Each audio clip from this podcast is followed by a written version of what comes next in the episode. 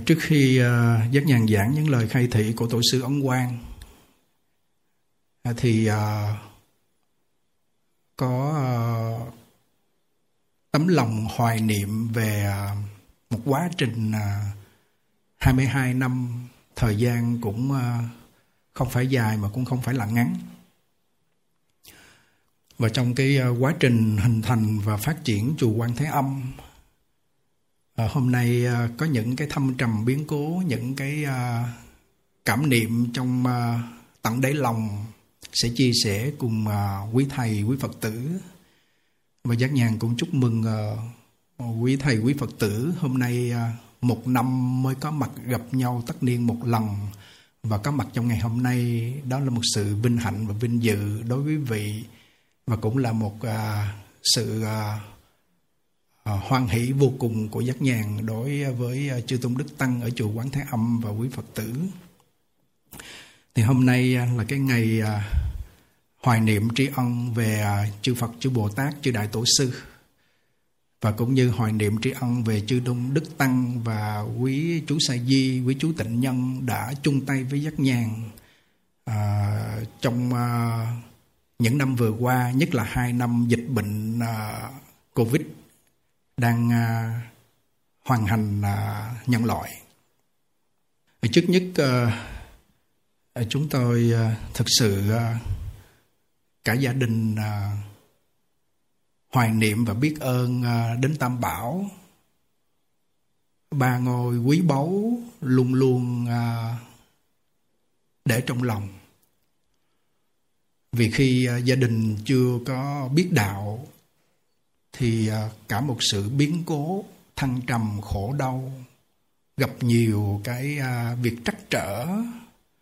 Sau đó rồi chúng tôi đi xuất gia và thâm nhập được lời dạy của à, Đức Phật Thích Ca Mâu Ni. Và cảm ơn Đức Phật Thích Ca Mâu Ni đã nói ra được cái chánh pháp. Và cái chánh pháp đó giúp cho con người bỏ ác làm lành phá mê khai ngộ, lìa khổ được vui.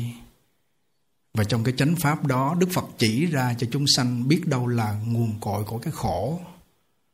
Nguồn cội cái khổ là sanh già, bệnh chết, thương yêu, xa lìa khổ, thù ghét, gặp gỡ khổ, cầu không được khổ. Ngủ ấm, tức là sắc thọ, tưởng hành thức của thân thể mình khi bệnh hoạn, cũng khổ, gọi là ngủ ấm xí thành khổ đó là nguồn gốc của khổ và khổ khổ hỏi khổ hành, khổ giàu cho vua chúa. Bất cứ một con người nào trong lục đạo ở cõi trời cũng vậy, cõi người cũng thế. Và địa ngục ngạ quỷ súc sanh thì khỏi phải nói rồi. Đó là phật chỉ cho chúng sanh biết cái đó là cái khổ. Và nguyên nhân của cái khổ, và nguyên nhân của cái khổ đó là tham sân si mạng nghi. Đó là nguyên nhân để sanh ra khổ. Giáo lý tứ diệu đế không?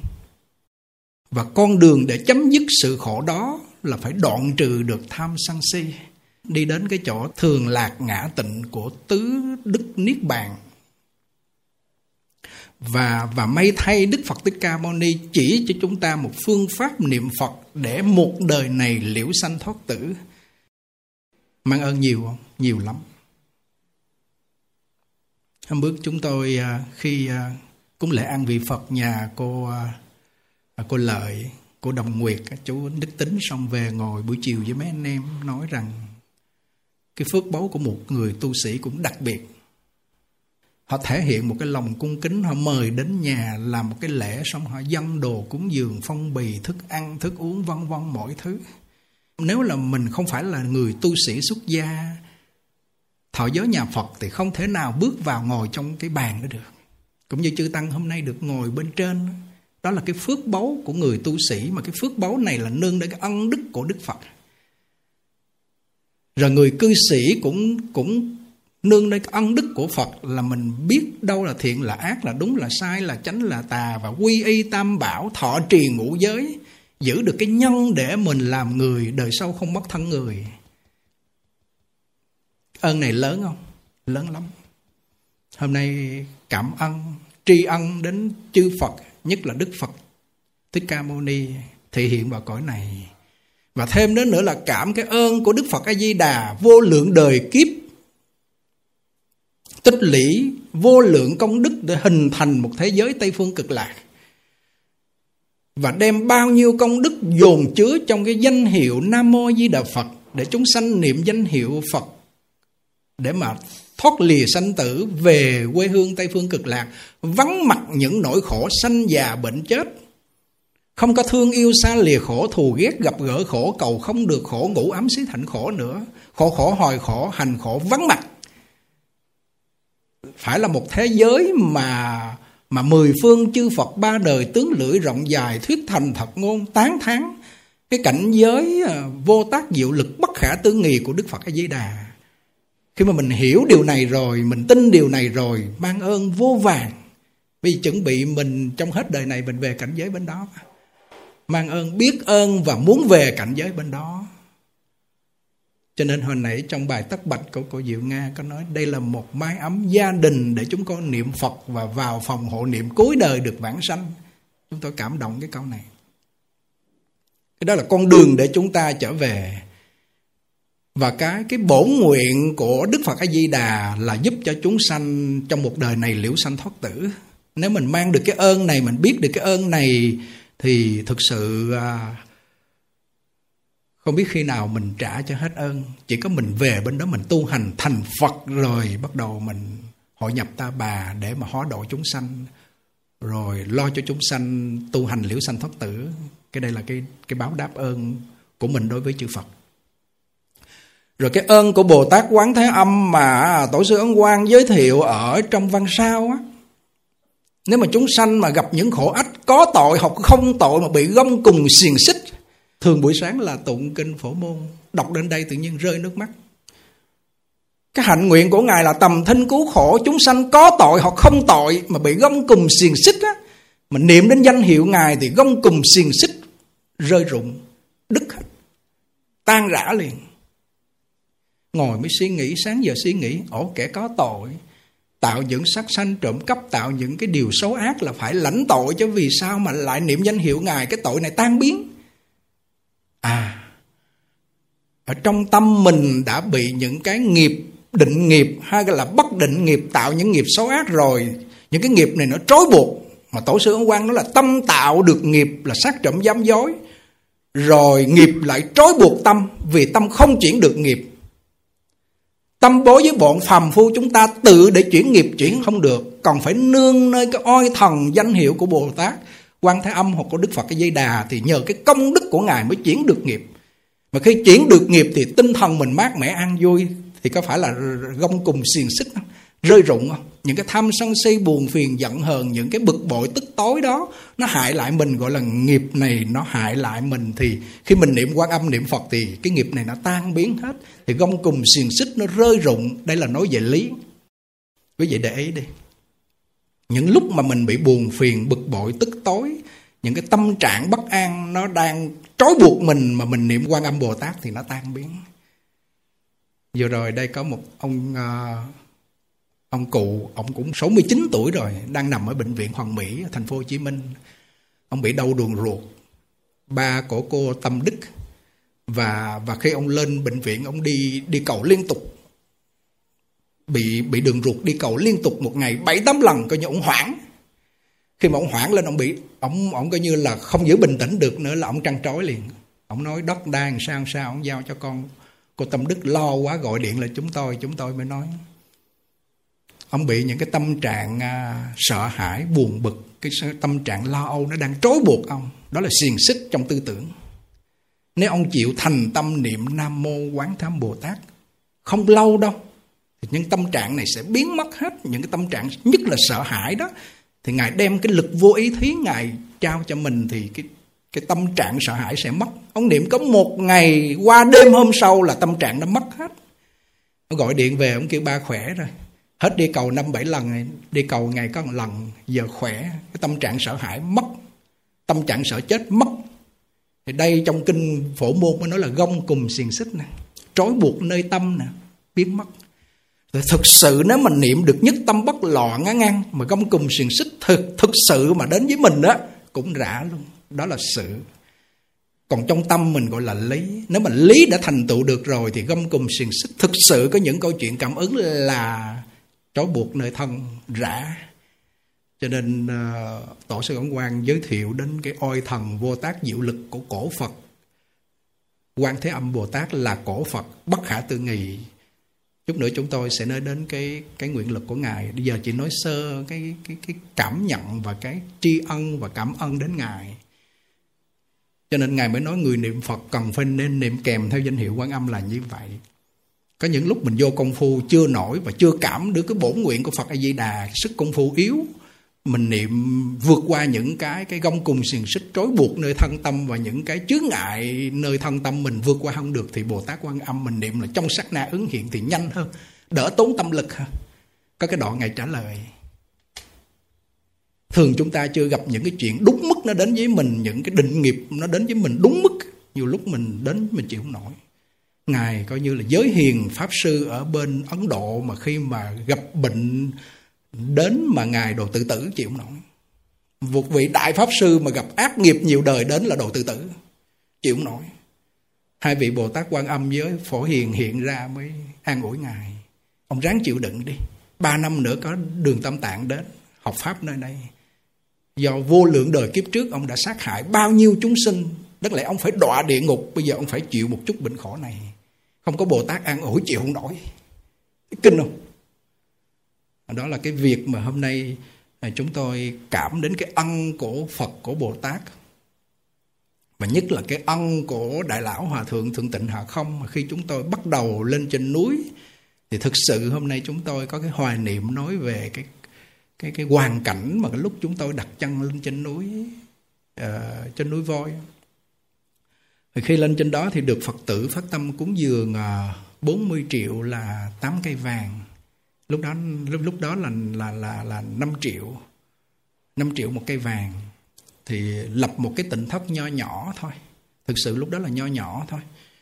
Sau khi đó rồi lần lần lần lần à, mãi từ năm 2000 đến 2007 thì chúng tôi hay nói quý vị là thực sự là vất vả khó khăn từ ở dưới đường mà quý vị đi lên mà hôm nay có những căn nhà, một số quý vị mà đi lên con đường mà từ ở bắt đầu cái cầu cái cầu gác ngang qua cái suối trước đó là hai cái cây gỗ, đường kính khoảng 50 nó gác ngang để đi bộ lên, chứ đi xe Honda lên cũng khó. Nó chạy nó rớt bánh xe vô cái kẻ chính giữa thì bắt đầu chúng tôi mới chẻ từng viên đá lót từ cái cầu đó đi lên trên. Tới trên trên trên chùa thì có tiền bao nhiêu gom góp về cái bắt đầu lót nhưng mà thực sự thì lót cả hai ba năm luôn mới xong con đường bởi vì không có tiền. Và lót từng viên đá mà bản thân phải ra chung với thợ để lót chứ cũng không có tiền thuê thợ nhiều. Có nhiêu làm khúc một khúc khúc một mét hai mét từ từ đi lên. Rồi phật tử phải biết bước lên từ từ từ từ. Mà lên tới nửa chừng cái dốc mà mà mà có, qua cây bơ lên nửa chừng là như hết tiền rồi à, xong cái cô đó cô lên trên đó cô thăm lúc đó cũng đi Sài Gòn giảng cho nên cổ lên cổ thăm xong rồi cổ đi xuống của của trợt cổ té một cái dây kẽm nắm trong tay nó tuốt lột da chảy máu hết. Chúng tôi đứng nguyện cầu Bồ Tát. Lúc đó là lúc đó là coi như là quá cảm động thấy cái hoàn cảnh của cổ và và lúc đó tha thiết nguyện cầu Bồ Tát Quan Âm cho con lót được con đường này. Lúc đó có Phật tử cúng dường bắt đầu tiếp tục chúng tôi lót lên trên cái dốc. Lên lên lên tới nhà cô hai và lên tới cổng chùa mất mấy năm trời. Thì lúc đó có con đường rồi Phật tử bắt đầu họ đi lên đi xuống họ biết tới lui rồi thì mất 7 năm trời. Thực sự là du khê vất vả. Chúng tôi hay dùng danh từ gọi rằng là cơ hàng. Ở trên, trên lúc đó thực sự là lạnh hơn bây giờ lắm 20 năm về trước. 22 năm về trước lúc đó là lạnh hơn bây giờ lắm và mền lúc đó cũng nhiều lúc thiếu. Rồi ga gạo cũng thiếu thì bản thân chúng tôi thực sự lúc đó không phải là là là mình làm biến, không biết làm gì. Đi coi phong thủy có rồi, đi cúng có rồi, đi giảng có đủ kiểu. Nhưng mà cái tâm mình hướng ngoại tìm cầu, trong mạng mình không có, cho nên thành ra nó vất vả. Sau đó rồi là nghe lão ân sư thường tịnh hải không khai thị rằng trong mạng mình không có tài thì đi đâu kiếm cũng không có. Kêu gọi rồi quyên góp rồi xin xỏ rồi làm cái kiểu gì cũng không có đâu thực sự quay lại niệm phật. Cái công đức niệm nam mô di đà phật đó là một cái kho báu của Đức Phật A Di Đà là trưởng giả trao cho mình đấy. Mình là kẻ cùng tử đi lang thang tha phương từ vô lượng đời kiếp đến bây giờ rồi. Làm kẻ cùng tử lúc nào cũng thấy thiếu thốn giàu là giàu có cũng thấy thiếu thốn luôn. Nếu mà quay trở lại chịu niệm danh hiệu đức phật a di đà thì à, ba năm không lo ba năm. Thì cái công đức phật hiệu, khi mà mình chịu niệm rồi thì cái công đức này nó sẽ hưng khởi ra những cái phước báu. Cái phước báu là tiền bạc, là nhà cửa, là xe cộ, là ruộng vườn á, là là đại chúng á. Thì từ nơi cái công đức, nơi bổ nguyện của Đức Phật cái Di Đà là câu Nam Mô Di Đà Phật có gia trì cho mình trong 3 năm không lâu. Khi chúng tôi nghe điều này, chúng tôi tin dừng chân lại không đi nữa 207 đến 210 dừng chân lại bắt đầu hạ thủ công phu niệm Phật. Thì trong cái quá trình đó chúng tôi à, làm những điều gì mà mãi hôm nay có được điều này. Hôm nay chia sẻ với anh em huynh đệ.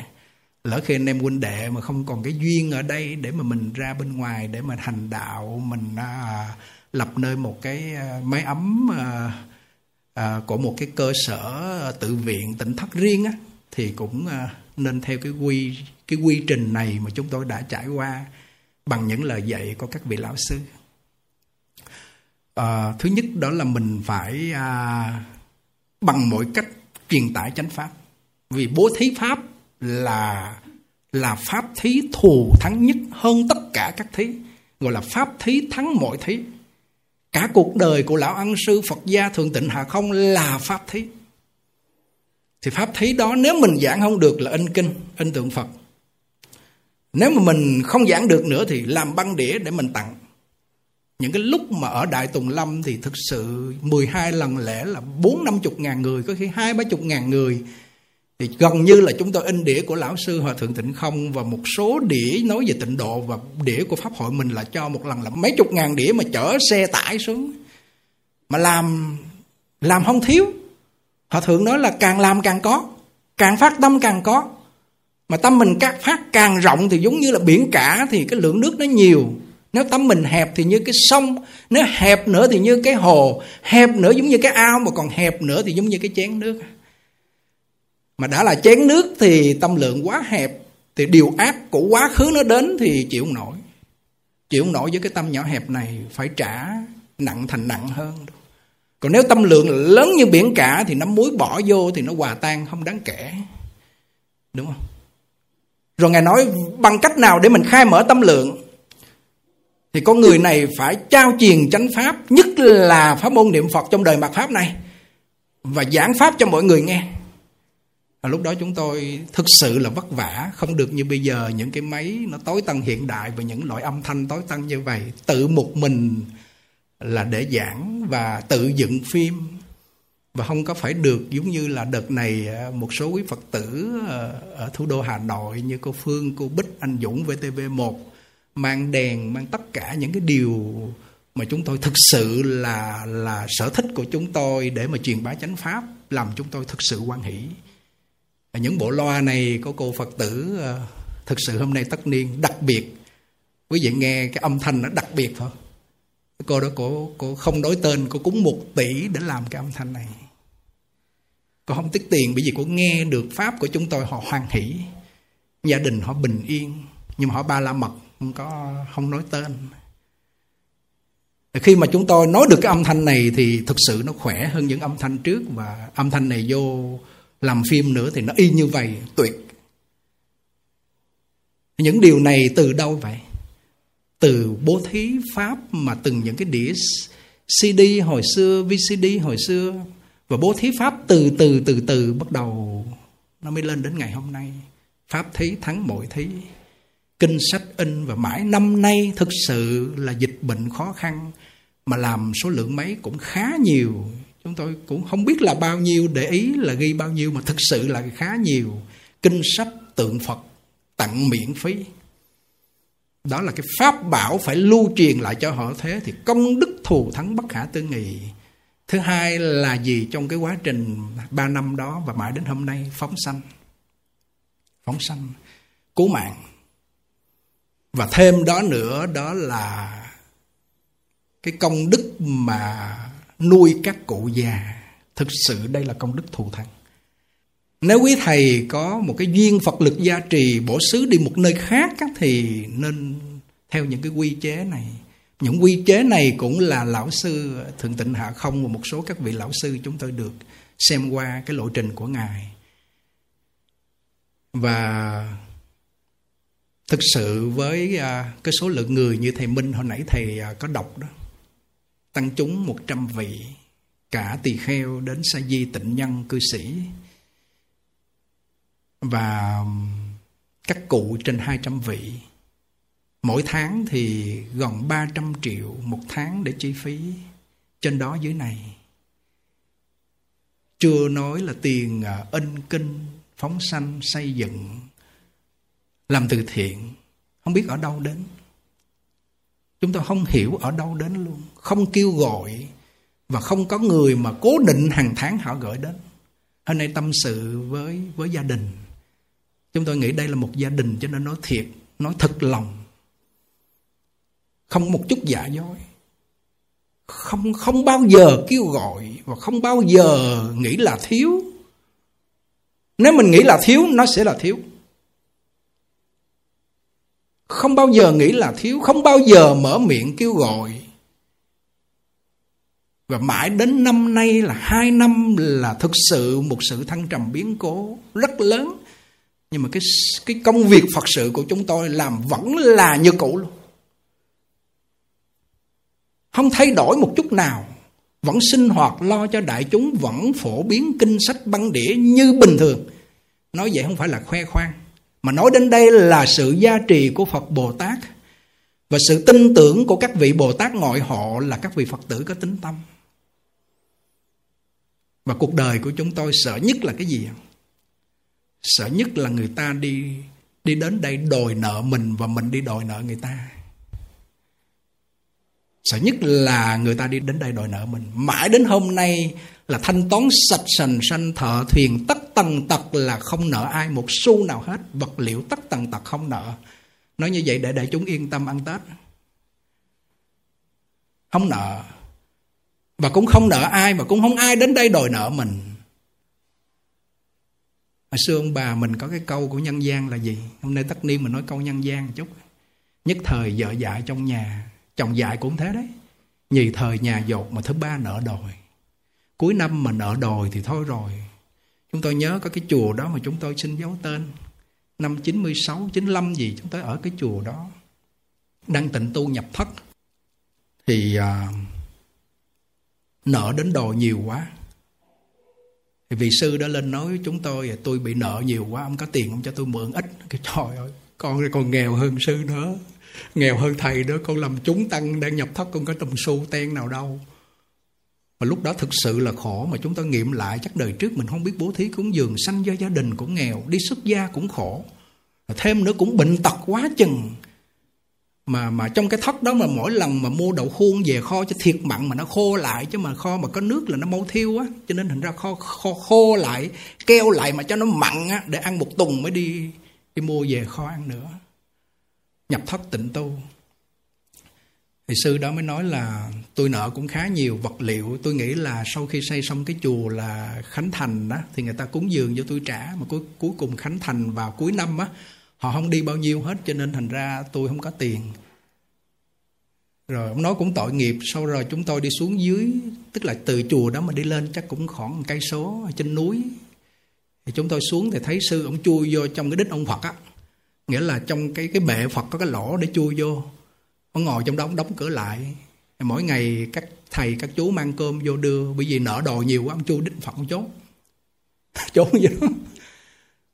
Thì cả chùa buồn so luôn. Tết đến nơi mà không có tiền trả nợ. Đến nó đứng hoài không dám ra. Tối cũng ngủ trong đó mà trong đó nó, nó, nó không đủ không khí. Ngủ ở trong đó. À, thì ờ, cả chùa coi như là buồn, không biết xây sở đâu. Rồi chúng tôi chúng tôi nói với lòng mình khi mà có làm chủ trì hoặc bất cứ là làm một công việc phật sự hoặc xây chùa, đổ tăng làm việc gì thì hứa với lòng đừng nợ. Vì thấy thấy cái cái cái hoàn cảnh của của thầy đó quá tội nghiệp, mà cả đại chúng coi như là buồn hết cả chùa luôn coi như là một người đầu tàu mà buồn thì cả đại chúng buồn. Hột dưa cũng không có mà cắn. Nữa. cái chùa thì đẹp thiệt nhưng mà không có tiền trả nợ. Vật liệu xây dựng đến rồi họ tới họ đòi tiền cửa tiền đồ đến họ đòi. Thì lần lần không biết tam bảo gia hộ sư cũng trả được từ từ ông cũng làm được. Nhưng mà thực sự là vất vả cho nên trong lòng chúng tôi hôm nay thực sự nói với chư tăng nếu có ít thì xây ít có nhiều xây nhiều không có khỏi xây có tiền ít thì in kinh ít mà có nhiều in nhiều không có khỏi in. Còn lỡ mà mình không có tiền nuôi chúng nữa thì thôi nuôi chúng về nhà ở tạm thời gian. Nhưng mà không đến nỗi như vậy. Niệm phật có phật lo. Niệm bồ tát có bồ tát lo. Niệm vợ vợ lo niệm chồng chồng lo. Niệm gì có người đó lo bảo đảm. À, thực sự à, cái cảm niệm của chúng tôi trong từ khi lúc đi Mỹ về năm 2016 cuối năm bắt đầu qua sang năm 2017 hôm nay cũng 4 năm năm bắt đầu đọc vào văn sao. Thì khi bắt đầu đọc vào văn sao thì thấy mình có những lỗ hỏng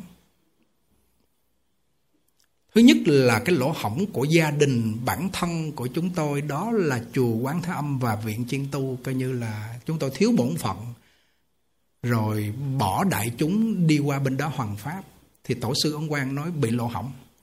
lộ hỏng đó là mình thiếu cái bổn phận với gia đình, với đạo tràng, với người mà họ nương tựa mình bị lộ hỏng. Xong rồi chúng tôi phải quay về, bắt đầu hoàn thiện lại một cái gia đình của mình. Mãi hôm nay được một cái gia đình 100 quý thầy chú và hơn 200 cụ Dưới này thì tám chục ở trên đó ở vòng vòng bên ngoài với thêm nữa thì thì coi như bổn phận lo là còn à, 200 200 mấy. Thì chúng tôi thấy là hết bổn phận với các các vị ấy. Thì trong văn sao nó nếu mà thiếu bổn phận là một người thầy, là một người cha, là một người chồng, một người vợ, một người anh, một người em Mà khi đã là thiếu bổn phận với cái trách nhiệm bổ phận đối với gia đình đối với một cái đạo tràng á thì à, mình không phải là một à, thiện nhân nữa. Bổn phận này quan trọng cho nên ngài mới nói một cái câu thành ngữ mà hòa thượng tịnh không tán thán. Đôn luân tận phận, nhàn tà tồn thành. Đôn luân tận phận. Đôn luân tận phận tức là giữ vẹn luân thường là đôn luân tận phận là hết bổn phận của mình. Đôn luân tận phận. Nhàn tà tồn thành. Nhàn là ngăn chặn lòng tà. Tồn thành là giữ gìn lòng thành. Hai câu này đặc biệt. Đôn luân tận phận nhàn tà tồn thành. Phải làm được điều này thì mới gọi là một thiện nhân.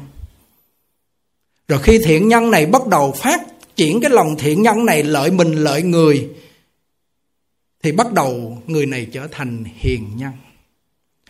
Và hiền nhân bắt đầu tiếp tục để tu hành, để liễu sanh thoát tử, thì người này gọi là thánh nhân.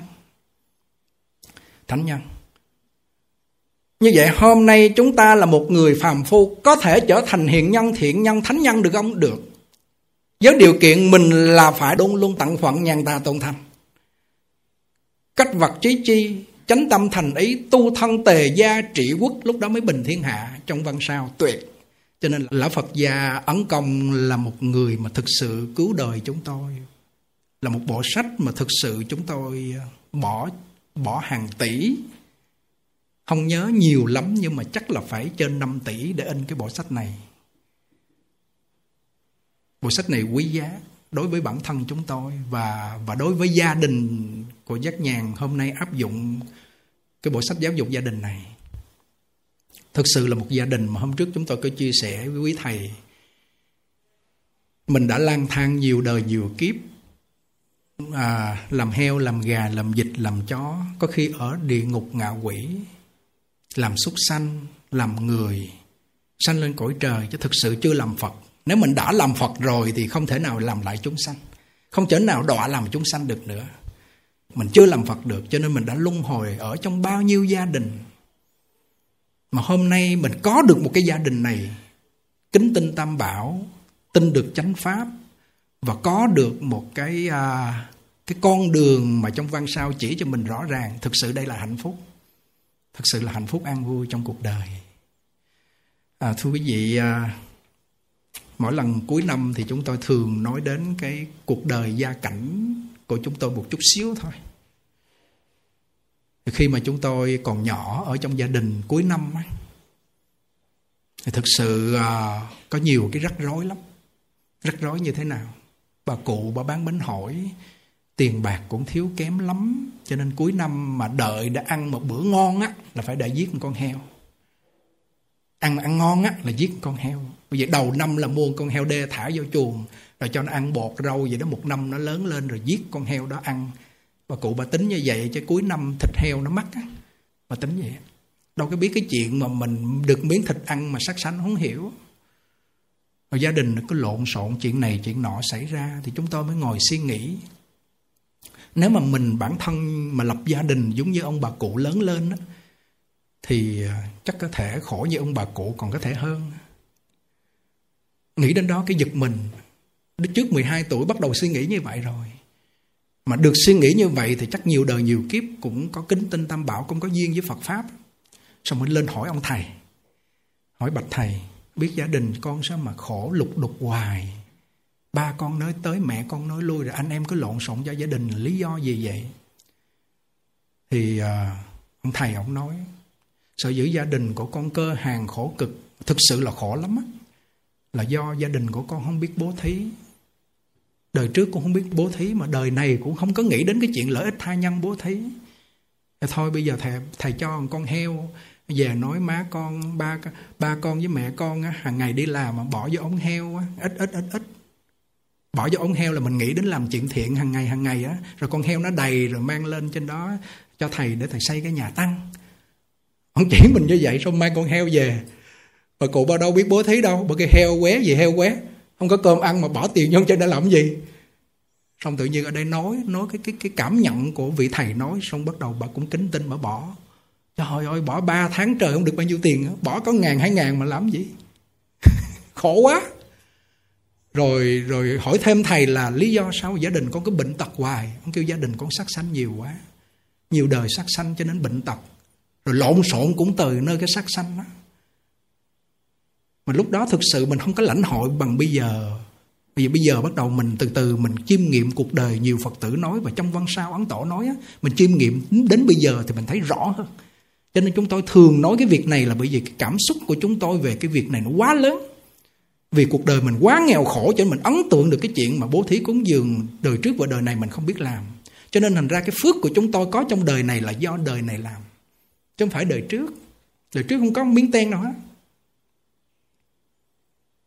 Hai cái điều mà vị thầy đã nói làm chúng tôi ấn tượng là do sắc sanh nhiều quá cho nên thành ra bệnh tật. Lộn xộn trong gia đình, đúng ý như vậy. Do không biết bố thí cúng dường, cho nên thành ra nghèo. Hỏi là có thay đổi được không? Nói thay đổi được, cầm con heo vậy đi. Bỏ nó vô. Ừ. Khi chúng tôi đi xuất gia thì thực sự vẫn thiếu thốn rồi rồi mãi rồi mãi bắt đầu gặp được các vị lão sư như hòa thượng tịnh không ấn tổ rồi hòa thượng trí tịnh thực sự hòa thượng trí tịnh là một vị ân sư với chúng tôi khi ngài nói đến cái việc mà ngài tụng kinh phổ môn mãi đến hôm nay mỗi buổi sáng chúng tôi tụng kinh phổ môn có sự lãnh hội ngài nói, tôi thích pháp hoa lắm nhưng mà nhưng mà tụng hết pháp hoa, tôi già, tôi tụng không nổi, cho nên tụng có phẩm phổ môn thôi mà ngài, chính là ngài dịch ra nữa chứ rồi kinh A Di Đà cũng có ngài dịch ra từ khi bắt đầu thấy ấn tổ tụng Di Đà là bắt đầu chúng tôi tụng A Di, kinh A Di Đà. Cái bộ kinh phẩm phổ môn khi mình tụng vào rồi, mình mới thấy cái nguyện lực của Bồ Tát Quán Thế Âm là cổ Phật, cho nên hiện thân Phật thiết pháp. Người mà bị nước lửa cuốn trôi á mà niệm đến danh hiệu của ngài thì nước lửa không thể nhận chìm được, đúng không? Phổ môn hay tuyệt cho nên chúng tôi in ra tiếp tiếp tiếp tiếp vừa rồi có cô đó có in 10.000 cuốn có thấy chúng tôi in và và hôm bữa cái mẫu chuyện mà cái gia đình bên Trung Quốc bị dịch bệnh mà họ họ tụng kinh phổ môn hết dịch bệnh rồi Bồ Tát Quan Âm thị hiện trong giấc mộng đó là đem kinh phổ môn cho mọi nhà tụng là cả làng đã tụng không còn dịch bệnh. Cô này có nghe câu chuyện này có in 10 ngàn cuốn ba trăm mấy chục triệu. Không biết mặt mũi đâu luôn. In rồi là tự thân phải mang lên tới trên này. Quý vị phải thấy lưu truyền pháp bảo công đức thù thắng không? Bất khả tư nghị. Rồi Kinh A Di Đà khi mình tụng vào rồi mình thấy chánh báo y báo của Tây Phương Cực Lạc. Mà khi mình cảm được y báo và chánh báo mà thường cảm như vậy và thường nhớ cảnh Tây Phương Cực Lạc, đó là người này có nguyện. Và người này có niềm tin chắc rằng lúc mình lâm chung là Đức Phật A Di Đà sẽ tiếp dẫn mình vãng sanh. Bây giờ mình đang tích lũy thiện căn phước đức nhân duyên để mình tích lũy vốn liếng để về bên đó, thì người này lúc lâm chung 10 niệm được vãng sanh. Khi nghĩ được điều này mà thực sự nghĩ, mà nghĩ thâm nhập được và mình bắt đầu làm, niềm vui lớn lắm. Lớn lắm, lớn hơn đám cưới đó. Nhớ niềm vui khi đám cưới không? Chuẩn bị một việc gì đó không? Niềm vui xây căn nhà, niềm vui mua chiếc xe, niềm vui niềm vui lập gia đình cho con cái không? Tất cả niềm vui đó đem đến cho con người thực sự là con người trong hiện tại đang mưu cầu nó và có đó rồi nó sẽ mất đó, nó là giả thôi. Không thật. Nhưng con người mình đỏ toàn tâm trí, toàn bộ thời gian, toàn bộ tâm lực, tài lực vô để làm những cái gì trong cuộc sống này. Dĩ nhiên có có biết nó là có để tạm sử dụng trong cõi này một thời gian ngắn, trăm năm, ba vạn, sáu ngàn ngày, rồi sẽ ra đi. Ra đi về đâu? Về đâu đây nhỉ? Mong người suy nghĩ. Dứt hết si mê, bừng lên trong tâm nguồn nắng hạ. Khi mà nghĩ được điều này, trong tâm mình nó có một cái khối thái hòa. Bừng lên trong tâm một nguồn nắng hạ. Nó có một cái nguồn an vui của mình là dầu cho khổ cõi này nó dùi vập cỡ nào đi nữa. Chồng bỏ chồng chê, chồng đánh chồng chửi khổ không có tiền. Khổ gì đi nữa. Tương lai tương lai mình phải về cái cảnh giới thuần vui không khổ. Chấp nhận trả nghiệp, hoan hỷ trả nghiệp. Để ra đi. Mà khi mà người mà bị dùi dập, khổ đau thì người này có một cái khí phách gọi rằng là trời giao cho việc lớn á, thì họ phải dùi dập, phải làm cho thân tâm nhọc nhằn khổ đau. Lúc đó họ mới từ cái sức chịu đựng đó rồi bắt đầu, nếu mà họ có cái duyên lành để họ đi vào Phật pháp thì con người này là xuất chúng, siêu quần bạc tụy. Còn có người mà họ bị vùi vập khổ đau mà họ không có căn lành với Phật pháp thì họ phải đi tự tử, họ làm người phế nhân. Như bản thân chúng tôi lúc trong gia đình khổ khổ cùng cực luôn. Mà nếu mà không có duyên với Phật pháp thì chắc làm kẻ đầu đường xó chợ, trộm cướp. May thay còn cái duyên lành với Phật pháp cho nên thành ra quay đầu trở lại còn kịp bản thân của quý vị ngồi trong này cũng vậy. Nếu mà gặp khổ đau nó dùi dập mình đó, thì phải nương Phật pháp bám vào Phật pháp. Sẽ qua chắc chắn sẽ qua. Rồi chính cái vùi dập đó nó làm cho mình một nấc thang bắt đầu bước lên nâng cao cảnh giới. Nâng cao cảnh giới. Chẳng phải một phen xương thấm lạnh ho mai đau ngát ngửi mùi hương. Ấn tỏ hay dùng câu này chẳng phải một phen khổ đau dùi dập thì làm gì có thể thâm nhập vào để nâng cao cảnh giới thực sự hôm nay là một cái buổi lễ chúng tôi à, vô cùng cảm động. Và và cái hoàn cảnh mà quý Phật tử ngồi trong này là gần như là đang ngồi để mình hưởng thụ được Phật pháp. Và mình đang đang tích lũy cái vốn liếng tương lương hành trang để làm một con người đi trong quãng đường còn lại. Đi trong cái quãng đời còn lại của một con người, của kiếp nhân sinh này. Và cũng là tư lương hành trang để sau khi cuối đời để mình liễu sanh thoát tử bản sanh tây phương cực lạc rất cần cho chúng ta đối với chúng tôi và quý vị. Thì hai cái điều mà tổ sư ấn quang muốn nói, mình muốn bước lên hiền nhân, thiện nhân và thánh nhân thì hai cái điều mà tổ sư ấn quang thường nói trong văn sao giờ lắng nghe nè. Chỗ này bây giờ bắt đầu chúng ta muốn nói. Ngài nói rằng người muốn vãng sanh thì phải lấy trì giới và niệm phật làm chánh hạnh nếu người này chỉ niệm phật không mà không trì giới, người này không được vãng sanh. Mà nếu người này chỉ trì giới không không niệm Phật cũng không được vãng sanh. Hai cái này là tiên quyết chánh hạnh để vãng sanh là trì giới niệm Phật. Mà cái giới mà để mà mình trì thì ngài vẫn nói đến cái nghiệp trong quá khứ vô lượng đời kiếp và cái nghiệp trong đời này đó vẫn là cái nghiệp sát sanh. Nó là một loại nghiệp thuộc tánh nghiệp dầu không thọ giới cũng phải phạm và dẫu cho mình bây giờ ăn chay không sát sanh đã kiên giết rồi, nhưng mà cái túc nghiệp của sát nghiệp trong vô lượng đời kiếp đến bây giờ nó quá sâu nặng, cho nên lúc lâm chung nó gây chướng ngại mình cái chỗ này. Bây giờ thấy quý vị toàn cầu xảy ra cái chuyện gì? Chúng tôi nghiệm trong quan sao ấn tổ nói là do sát nghiệp, cho nên thành ra dịch bệnh xảy ra. Hạn hán lũ lụt, hồi nãy thầy Nhật minh trích cái đoạn đó là trong văn sao. Hạn hán dịch bệnh lũ lụt oan gia hãm hại đều từ nơi sát nghiệp xảy ra.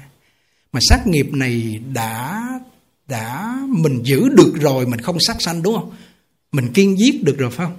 Rồi mình phóng sanh được rồi, nhưng mà mình chưa tận lực để tự làm và khuyến khích người làm, cho nên thành ra nó chưa có đột phá được cái sát nghiệp này. Bản thân mình ăn chay bằng một cách là phải khuyến khích người ăn chay và nấu chay cho mọi người. Cho nên có gì cái buổi tất niên hôm nay rất thanh tịnh, trên bàn toàn là đồ chay nấu thượng hạng ngon luôn, rau sạch cho quý vị dùng. Mà một cái buổi mà mình cúng dường trai tăng mà đại chúng nấu như vậy thì thực sự là một cái phước duyên để mình tiêu cái túc nghiệp của quá khứ. Rất đặc biệt cái chuyện này. Cho nên thành ra ngài nói là cái chánh nhân để vãng sanh tây phương là trì được cái giới đó là sắc sanh. Mà cái giới sắc sanh này nó liên quan đến cái kinh quán vô lượng thọ là nói đến cái tịnh nghiệp tam phước là hiếu dưỡng cha mẹ, tôn kính sư trưởng, lòng từ không giết. Lòng từ không giết là chánh nhân của tịnh nghiệp. Mà khi mình áp dụng được lòng từ không giết rồi, đây là một cái chánh nhân để hồi hướng về tây phương cực lạc. Rất thù thắng, rất thù thắng. Cho nên hôm nay mình ăn chay rồi mình phải đề xướng cho mọi người ăn chay. Cho nên một số quý phật tử nói, con nghe cái đĩa thầy là có ăn chay. Nhiều lúc thầy nói mạnh quá, thầy không có ngại cho nên thành ra người ta chịu ăn chay. Rồi khi mà nói đến cái việc mà kiên giết, họ làm được. Phóng sanh, họ làm được. Thực sự cái số lượng tiền phóng sanh khá nhiều. Mỗi chủ nhật, hàng ngày thường xuyên cũng có nữa. Vì vậy cho nên cái pháp này nên áp dụng cho bản thân mình. Đó là không sát sanh, đó mình kiên giết, đó mình ăn chay là tự lợi, đúng không? Rồi bây giờ mình phải phát triển cho nó được cái lợi tha, đó là khuyên người ăn chay kiên giết phóng sanh. Công đức này thù thắng lắm. Bởi vì đây là cái tịnh nghiệp. Lòng từ không giết của mười phương ba đời chư Phật. Thành Phật phải làm được cái tịnh nghiệp này mà. Quan trọng không? Cực kỳ quan trọng. Cho nên chúng tôi thấy như cô Diệu Nga có đưa ông bà cụ vào trong này. Lúc trước thì ông cũng còn nửa chay nửa mặn. Bữa nay ông thuần chay. Bà cụ cũng vậy. Rồi một số các Phật tử đưa cha mẹ vào trong này. Như là cô Phi, cô Phương Một số Phật tử vô trong này Bắt đầu là ăn chay niệm Phật. Thì thực sự căn lành mình sâu dày lắm Đang sống giữa cõi đời này là biết bao nhiêu cái sự cám dỗ quý vị biết không? Đám cưới, đám hỏi Rồi đủ loại lễ bên ngoài hết mà mình buông xuống mình ăn chay thì cái chuyện này không phải dễ. Đi ngược lại dòng đời không phải dễ đâu. À, đó là cái giới thứ nhất. Điều này rất quan trọng. Và cái giới thứ nhất này tổ sư ông quan có có có khai thị trong uh, thi kệ lời vàng tốt yếu tinh hoa lục. Rất nhàn à, đọc sơ quý vị nghe cái đoạn này. Kinh lăng nghiêm nói Người ăn dê, dê chết thành người, người chết thành con vật.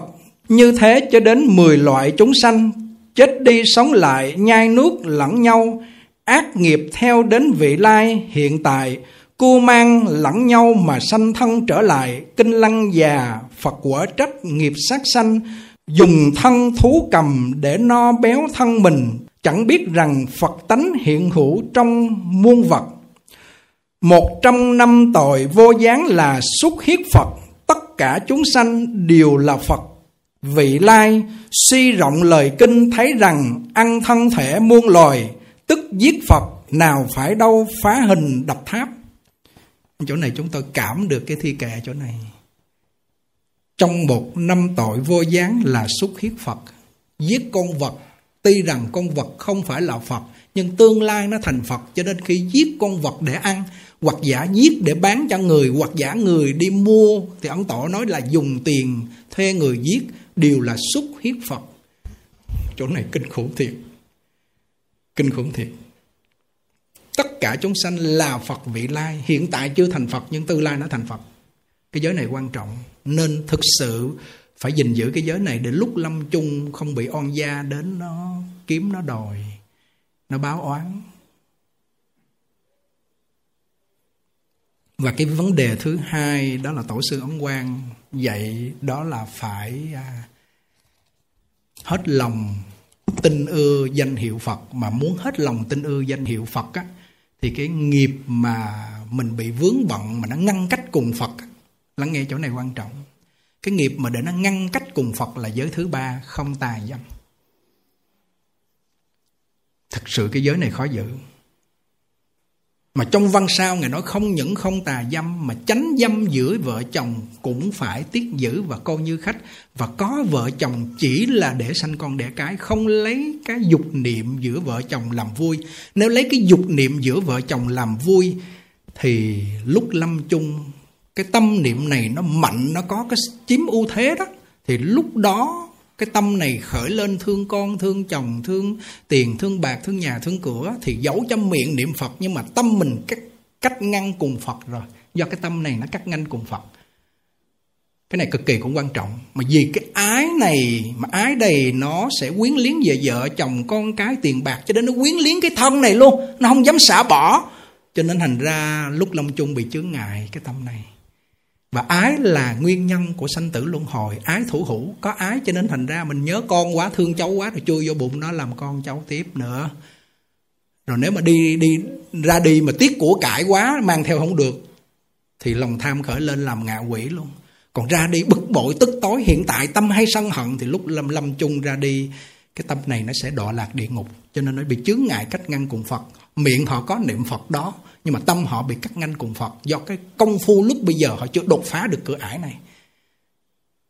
Chỗ này quan trọng. Cho nên Ấn Tổ nói rằng nếu muốn liễu sanh thoát tử, vãng sanh cực lạc, nếu dâm tâm không trừ thì không thể liễu sanh được. Biết những cái cái cái điểm này để mình dụng công. Nếu mà biết địa điểm này mà mình mình mình biết rồi đó, để mình dụng công niệm Phật thì công đức rất thù thắng, rất thù thắng. Mọi chi tiết xin liên hệ. Pháp hội niệm Phật A Di Đà, chùa Quan Thế Âm, website www.vô lượng thọ.vn, địa chỉ thôn Trung Hiệp, xã Hiệp An, huyện Đức Trọng, tỉnh Lâm Đồng, điện thoại 0909 74 74 74 hoặc 0933 447 312.